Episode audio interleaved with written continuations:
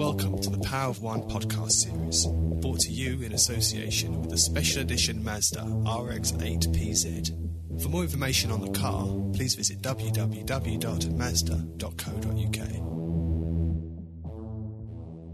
It's obviously been a great year for British swimming. In March, uh, our swimmers won 38 medals at the Commonwealth Games, which is a record haul. A couple of months ago, they won 13 medals at European Championships. Is British swimming stronger than it's ever been?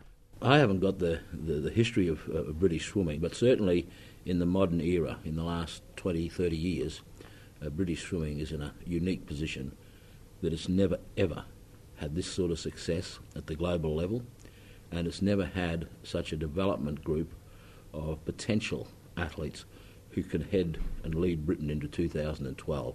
Has a great stockpile of talent at the younger ages has a tremendous depth in coaching now that it's never had when you look at the number of coaches that place swimmers on teams today.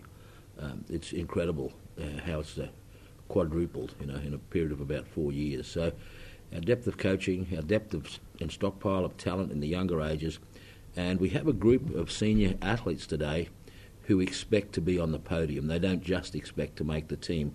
There's a new level of professionalism Let's take it back to when you started as performance director of uh, British Swimming. Just after the Sydney Olympics, Britain, for the first time since 1936, hadn't won any medals. The triple jumper Jonathan Edwards famously talked about the, the swimmers coming to party rather than train. Describe for me both the attitude and sort of the structures that were in place when you joined in 2000. Well, the surprising part uh, for me was when I joined in 2000, I had incorrectly assumed that Britain was at uh, a more advanced state than it really was. Uh, taking an interest in, in Britain when I knew that I was looking to come here, I was surprised that in the year 2000 we had athletes, uh, successful athletes in, in, terms of making Olympic teams, would take uh, two months or even three months off after the Olympics. And I don't know of any country in the world that would even consider that. So I thought, I knew then that there was a great problem uh, with the culture of the athlete in Britain, the culture of sport in terms of swimming at how it'd be in the past because those days were long gone for anyone in American teams or Australian teams. You know, they just didn't even consider that. That threw me into disarray. I think we still have work to do, but the, the major change that was required that we had to uh, draw the domestic competition calendar of Britain in line with the international competition calendar, and that was a that took a big move. I've read somewhere that there are only 19 Olympic-sized pools in, in the UK. And if you go to where you train in Australia, there's over 20 within a 10 mile radius. Is it, is it hard, the, structural problems we have, is it hard to sort of get world class athletes training in world class facilities? Well, the problem you've got is I call it the twilight zone, where athletes train between 8 and 16 hours a week. And the problem with that is it's too much for the social health benefit person and not enough for the really competitive swimmer. But because of the limited facilities and the crowding and the demands on those limited uh, 25 metre facilities or the antiquated 50 metre facilities, uh, athletes and coaches can't get access. And the problem is it costs so much to hire. If a coach is in a club where he's hiring pool space, the cost of hiring pool space is so prohibitive in this country, you don't have a mass participation a talent identification program if the coach is works for the local authority, the local authority are interested in mass participation, but there's no elite arm of it where the coach can have uh, two or three swimmers per lane training. So they're either in a club where they can't afford the pool space, or they're in a local authority where they can afford the pool space, but there's that many people in a lane, they can't get their way through. So it's a very tight and difficult situation in Britain, and uh, I can only hope for Britain that uh, the 2012 Olympic excitement brings with it some new facilities and some new training facilities uh, rather than leisure centres. Now, well, you've, you've talked about changing the mentality, telling athletes that if they want to be world class, they have to train like world class athletes. Can you talk a little bit as well about how you've changed the coaching, perhaps all the, the science aspect? Well, I think the, the danger part is that if uh, you have uh, foreign managers of sport, they tend to recruit foreign people. Uh, I've tried uh, to grow local people as well as uh, I've been very uh, vicious in my recruiting of sports science people in, into Britain from Australia.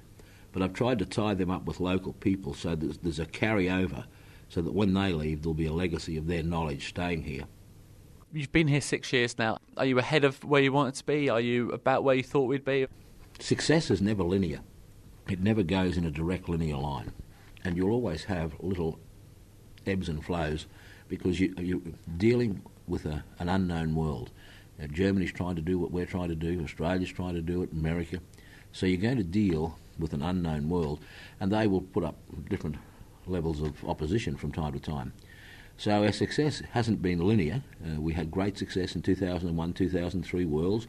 2002 Commonwealth Games was the best ever. 2006 has been sensational in every area. Uh, uh, 2004 our Olympics wasn't as good as we liked, and uh, probably our World Championships in 2005. So we had a bit of a dip, four and five, but that's in the long term. It was still better than where we'd been before.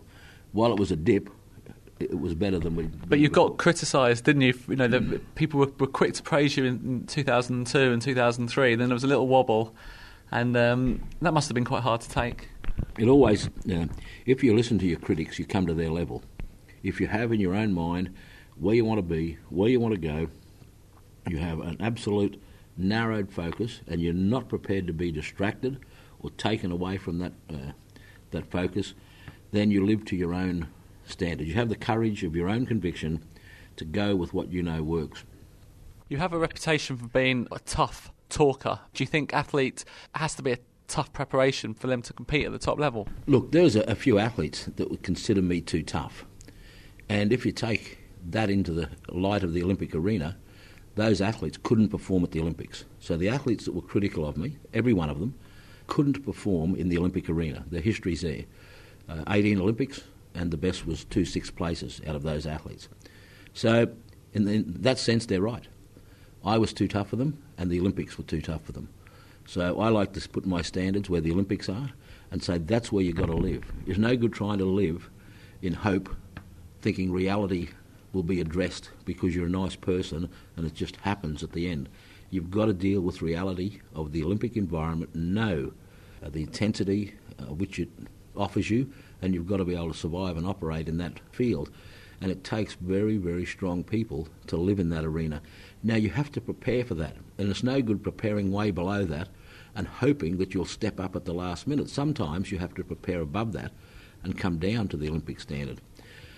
So, uh, I, I, like to think that I set the standards where the Olympic environment is, and uh, some people will, will live to that environment, some will struggle, your job as a coach is to, to pick them up, dust them off, and, and then send them back into the fray and uh, uh, try and do everything you can to get them ready. But at the same time, you have to address reality. And the reality is, in the Olympic environment, on the second day of the Olympics, all uh, your fears and frustrations come tumbling around your neck. And if you haven't had an invincible preparation, you haven't been superior in your skills and your preparation, it's going to catch up with you. You were coach of, I think, the Australian national team for four Olympics. Um, talk to me about the differences in mentality, if there are any, between Australian athletes and, and British athletes. It's often said that there are a lot of differences and that sport in Australia is a way of life and sport in, in Britain's a, a recreation hobby. I think that's a little too extreme. I think the athletes in Britain are exactly the same as they are in Australia or any other country.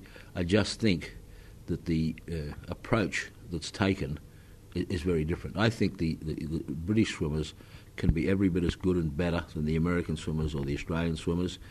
I think it's just the, the how we approach it. Uh, in Australia, as I said, swimming's a or sport is a way of life, uh, and it's a, it's a hard way of life, and and in Britain it tends to be a a recreation activity. Is it about changing the challenge though? Because sometimes I think in Australia, it's it's about winning. Winning is the ultimate thing. While sometimes in in Britain, athletes perhaps settle for making the team, and there's a difference between you know going that extra mile to push on, not be satisfied with being good. I can only give you my philosophy on it, and for me, winning is the only considered option. I do not want to consider anything other than winning. I have no interest in doing anything other than winning. Now, uh, it depends on how you term winning.